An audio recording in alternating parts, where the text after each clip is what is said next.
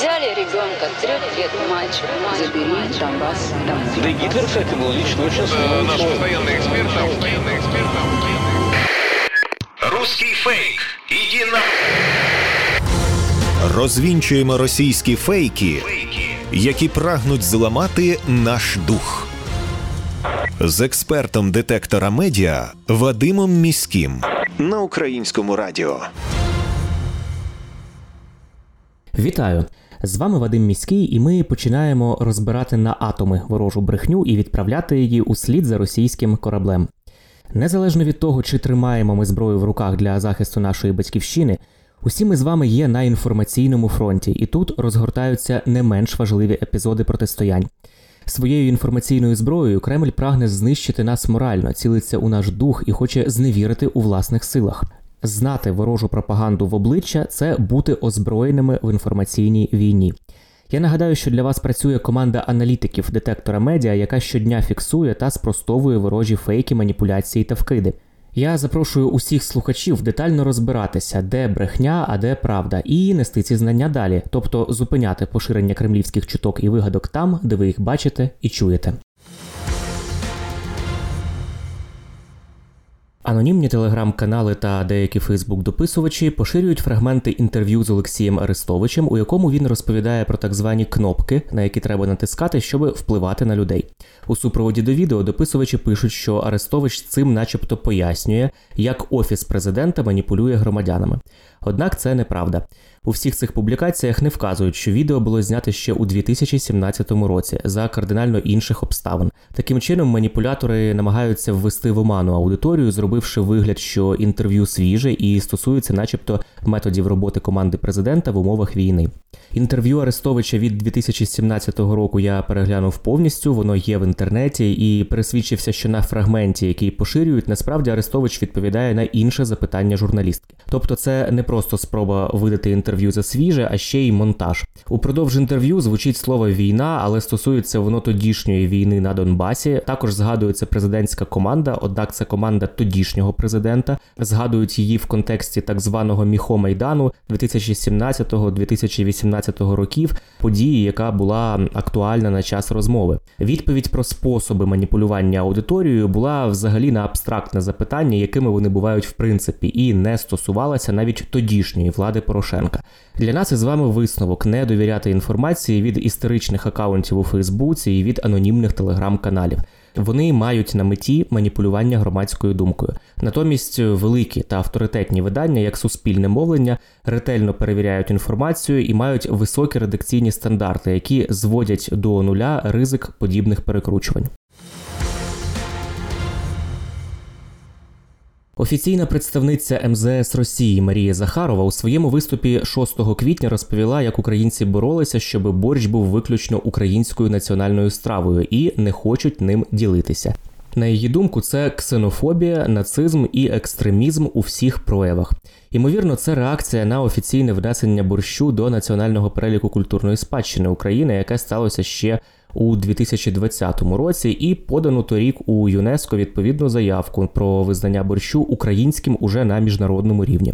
Натомість саме Росія не раз намагалася назвати здобутки української культури російськими. А ще рік тому російські ЗБІ поширювали фейк про те, що Google нібито визнав борщ російською стравою.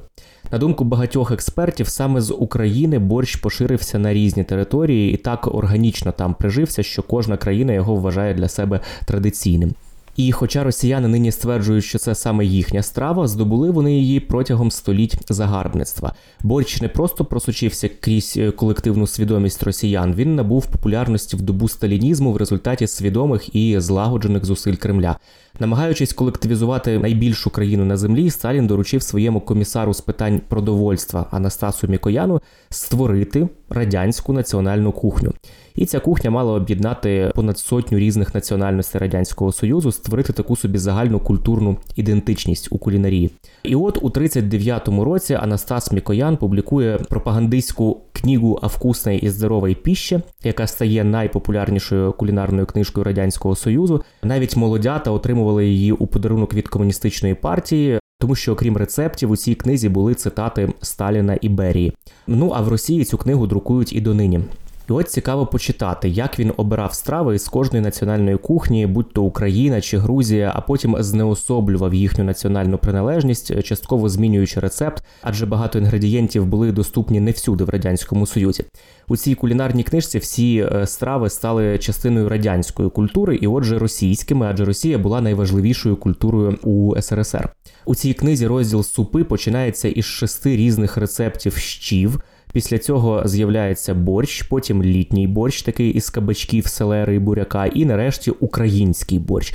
Уявіть собі американську кулінарну книгу, в якій є багато рецептів тако. І тільки останній із цих рецептів називається мексиканський тако, хоча це традиційна страва саме мексиканської кухні. І от так само виглядає історія з українським борщем у радянській кулінарній пропаганді. Однак український рецепт, який був в ті часи представлений тільки як одна із варіацій російської страви, був відомішим навіть у радянському союзі. Про це пишуть навіть радянські дослідники. Наприклад, Оксана Захарова каже, що саме цей український борщ часто готували у СРСР для прийомів високопоставлених закордонних гостей. У світі в часи існування СРСР цю комуністичну імперію часто називали Росією, рускими і так само маркували і страви, і пісні, і фільми, і все інше. Тепер вже сучасна Росія претендує на те, щоб прив'язати до себе усі ці знакові речі, серед них і борщ. Зокрема, у травні 2019 року на твіттер-аккаунті Росія, який веде російське МЗС, з'явився допис, у якому борщ називався однією із найвідоміших та найулюбленіших страв російської кухні та її символом, а також е, наводився рецепт борщу. І після цього шеф-кухар, український шеф-кухар Євген Клопотенко ініціював визнання е, бренду борщу українською національною стравою. У жовтні 2020 року борщ був внесений до національного переліку елементів е, нематеріальної культурної спадщини. А у березні 2021 року Міністерство закордонних справ України подало до ЮНЕСКО номінаційне досьє з назвою Культура приготування українського борщу для того, щоб його включили до списку нематеріальної культурної спадщини уже загальносвітової спадщини ЮНЕСКО. Це номінаційне досьє має більш ніж 700 сторінок документальних доказів того, що борщ це страва саме української кухні. Ось така в нас паралельна боротьба триває на гуманітарному фронті, і я впевнений, що на ньому ми теж неодмінно переможемо. Російські пропагандисти продовжують знімати фейкові відео про роздачу гуманітарної допомоги на тимчасово окупованих територіях. У сюжеті, присвяченому приїзду гуманітарки до зайнятого російськими військами Мелітополя, показано місцевих жителів здебільшого пенсійного віку, які нібито отримують провіант із рук російських окупантів. Також про кремлівські телеграм-канали звинуватили українську владу в тому, що українська гуманітарна допомога, нібито була вкрадена українськими нацистами і знаходиться, начебто, на заводі Азовсталь. Про це повідомляє StopFake. Насправді російські війська не завозили до Мелітополя свою гуманітарну допомогу, а передану українцями допомогу відбирає окупаційна влада і російські солдати, які перебувають у місті. Сам Мелітополь перебуває на порозі гуманітарної катастрофи. Відомі випадки спроби російських військових продати українську гуманітарну допомогу населенню. І про це повідомляли фактчекерам зі StopFake місцеві жителі. Слова місцевих жителів підтверджує і чинний мер міста Іван Федоров. За його словами, 6 квітня до Мелітополя із Запоріжжя було відправлено чергову гуманітарну допомогу. Але в місто не пускають евакуаційні автобуси, а гуманітарку крадуть. Російські пропагандисти, як завжди, говорять на біле-чорне, а на чорне-біле, і вони назвали фейковими заяви української сторони про блокування та вилучення загарбниками гуманітарної допомоги для Мелітополя, приклавши фото, як е, білі вантажівки з червоним хрестом, нібито перебувають аж на території заводу Азовсталь у Маріуполі, який на Донеччині. StopFake пише, що фото фейкові, оскільки, згідно із дописом мера Мелітополя Івана Федорова, гуманітарну допомогу відправляли зовсім іншим транспортом. Кремлівські змі поширюють дезінформацію про те, що жителі Запоріжжя, начебто, просять приєднати їхню територію до складу так званої Донецької Народної Республіки. В основі цієї дезінформації лежить сюжет із телеграм-каналу спеціальної кореспондентки російської державної медіакампанії ВГТРК Ольги Курлаєвої. Саме на це джерело і посилаються російські медіа, передає StopFake.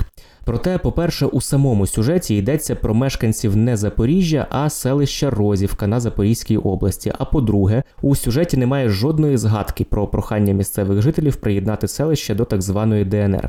Тобто, це просто вигадка у надії, що самий сюжет читачі не подивляться, а лише прочитають заголовок. Це стандартний пропагандистський прийом, і ми з вами пам'ятаємо, що вражаючий заголовок може зовсім не співпадати зі змістом матеріалу, тому потрібно уважно читати увесь матеріал, а потім перевіряти достовірність інформації у інших джерелах. Треба також сказати, що селище Розівка Запорізької області, за даними самого Міноборони Росії, окупанти зайняли ще 4 березня. А Запоріжжя знаходиться під контролем Збройних сил України, і наша армія один за одним звільняє населені пункти області від окупантів. Це були головні фейки на сьогодні. Нагадаю, що не потрібно довіряти чуткам і пліткам, навіть якщо це друг кума вашого знайомого сказав, який працює в адміністрації, чи брат товариша дружини друга, який служить в Збройних силах України. Як правило, за такими неконкретними джерелами ховаються спеціально вигадані ворогом плітки, які мають на меті нас деморалізувати. Є офіційні джерела, і тільки їм ми довіряємо у час війни. Отримали тривожну новину у вайбер-чаті, чи хтось прислав у Фейсбуці, чи в Ютубі побачили, чи в анонімному телеграм-каналі. Панікувати не потрібно і одразу розповідати всім навколо також не потрібно. Спершу ми дивимося, чи є це в новинах суспільного мовлення, чи писав про це офіс президента, Міноборони, Генштаб, чи писала обласна адміністрація або місцева рада. Якщо такого у офіційних джерелах немає, то інформація швидше за все не варта вашої довіри. Пам'ятайте, що пліткар із легкістю може стати посібником ворога. Бажаю всім моральної витримки і нагадую, що всі ми тепер боремося на інформаційному фронті, а від наших дій залежить успіх всієї країни в інформаційній війні. З вами був Вадим Міський. До зустрічі. Русский фейк. Иди на... Розвінчуємо російські фейки, Фейки. які прагнуть зламати наш дух. З експертом детектора медіа Вадимом Міським на українському радіо.